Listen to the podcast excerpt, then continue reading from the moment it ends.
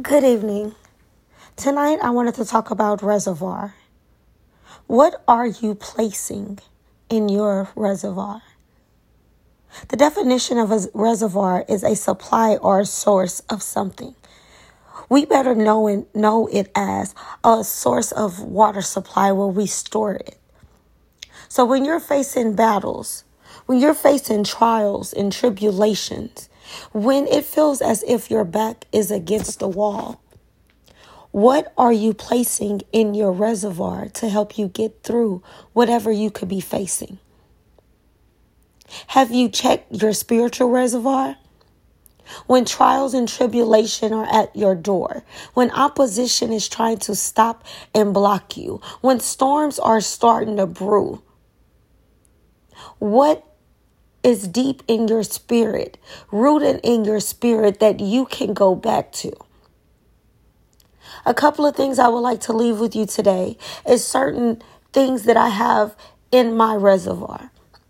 When I'm going through a trial and tribulation, I know that no weapon formed against me shall prosper. God never said that the weapons will not form, but He did make a promise that it will not prosper. And if you know, like I know, God is not man where He shall lie. Every promise that He said is yes and amen. So no weapon formed against you shall ever prosper. Also, in my reservoir, I like to keep with me that everything is working together for my good. Now, in saying that, no matter when it doesn't feel like it's working for my good, no matter if I can't get from point A to point B with my physical eye, I know that if I leave every and anything in God's hand, that some kind of way, whether I could connect the dots or not, that everything is working together for my good. Then, when I'm facing different things in my life, when I'm allowing different people to speak into my life, that does not mean me any good. For people to try to stop or block me, try to prevent me from reaching my full potential, try to say I can't do it or it's not meant or anything that they're saying against the will of God, I like to place in my reservoir to change my mindset Changing my mindset is casting down all things that, that, that acknowledge themselves against the will of God, bringing every single thought to the obedience of Him. Meaning, no matter what man say, no matter what I may feel when they're speaking over my life or trying to speak in my life, that no weapon formed against me, that I have to cast down any imagination or high thing that goes against exactly what God said to me and said to you, for he want each and every one of us to live and live life more abundantly. So if he says that, then me not being qualified for what man thinks that I'm not qualified cannot be true and accurate. So I must de- de- rebuke that in the name of Jesus and inform any and everyone who I am and whose I am. And if we can't remember everything that we are, know for sure that you are created in God's image. And God is mighty strong. He's powerful. He's domain over this earth and over everyone. He is sovereign. If we are created in his image, imagine how powerful you are. Thinking back on putting things in our reservoir when we're going through things, we have to see ourselves as trees. Trees first start with a plant. That, I mean, with the seed, that seeds grow. The best plant that grows into a tree that I would like to be is an oak.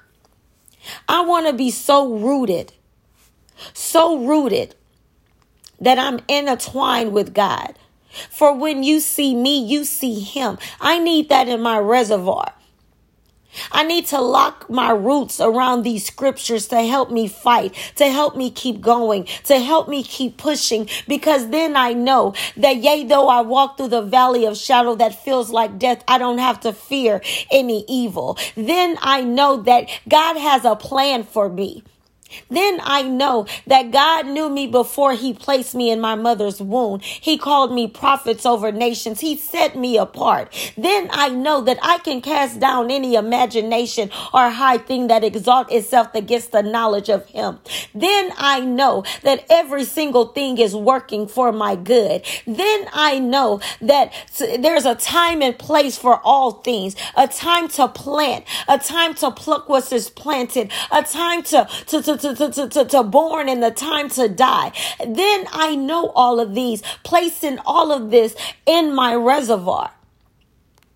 So I need my roots to wrap around these scriptures for when life starts trying to send blowing wind to knock me down. I'm rooted. I can stand on his word. I can stand on his promises. I can stand on what he said because I know that he is not man where he shall lie. All his promises are yes and amen.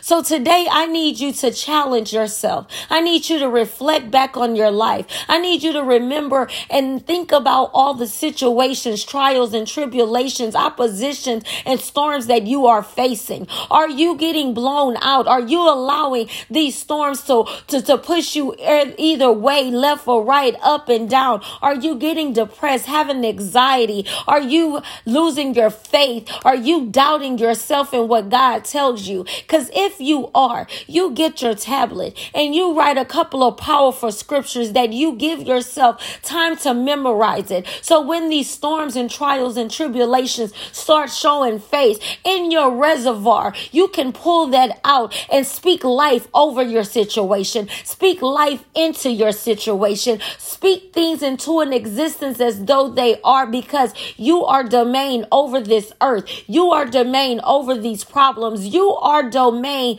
over this earth. Do remember that. Place that in your reservoir. So when things starts happening, when life starts coming, when God starts stretching you, you will have the power, the will, the, the, the, the stand boldly and ask God, where are you molding me? Where are you growing me? So that I may take the lesson and the blessing, so that I may reach into my reservoir and let the enemy know that I'm not showing up alone. I'm showing up with the full armor of you on. I'm showing up with you, Heavenly Father. And even when the enemy think that we're weak, when we, he think that we're about to give up, that we're putting, that we're leaning independent on God, we're putting all power in his hand and we know that we're gonna win. Place that in your reservoir. And before you put that top on that reservoir, make sure that you put in that reservoir that the enemy thought that he had Jesus.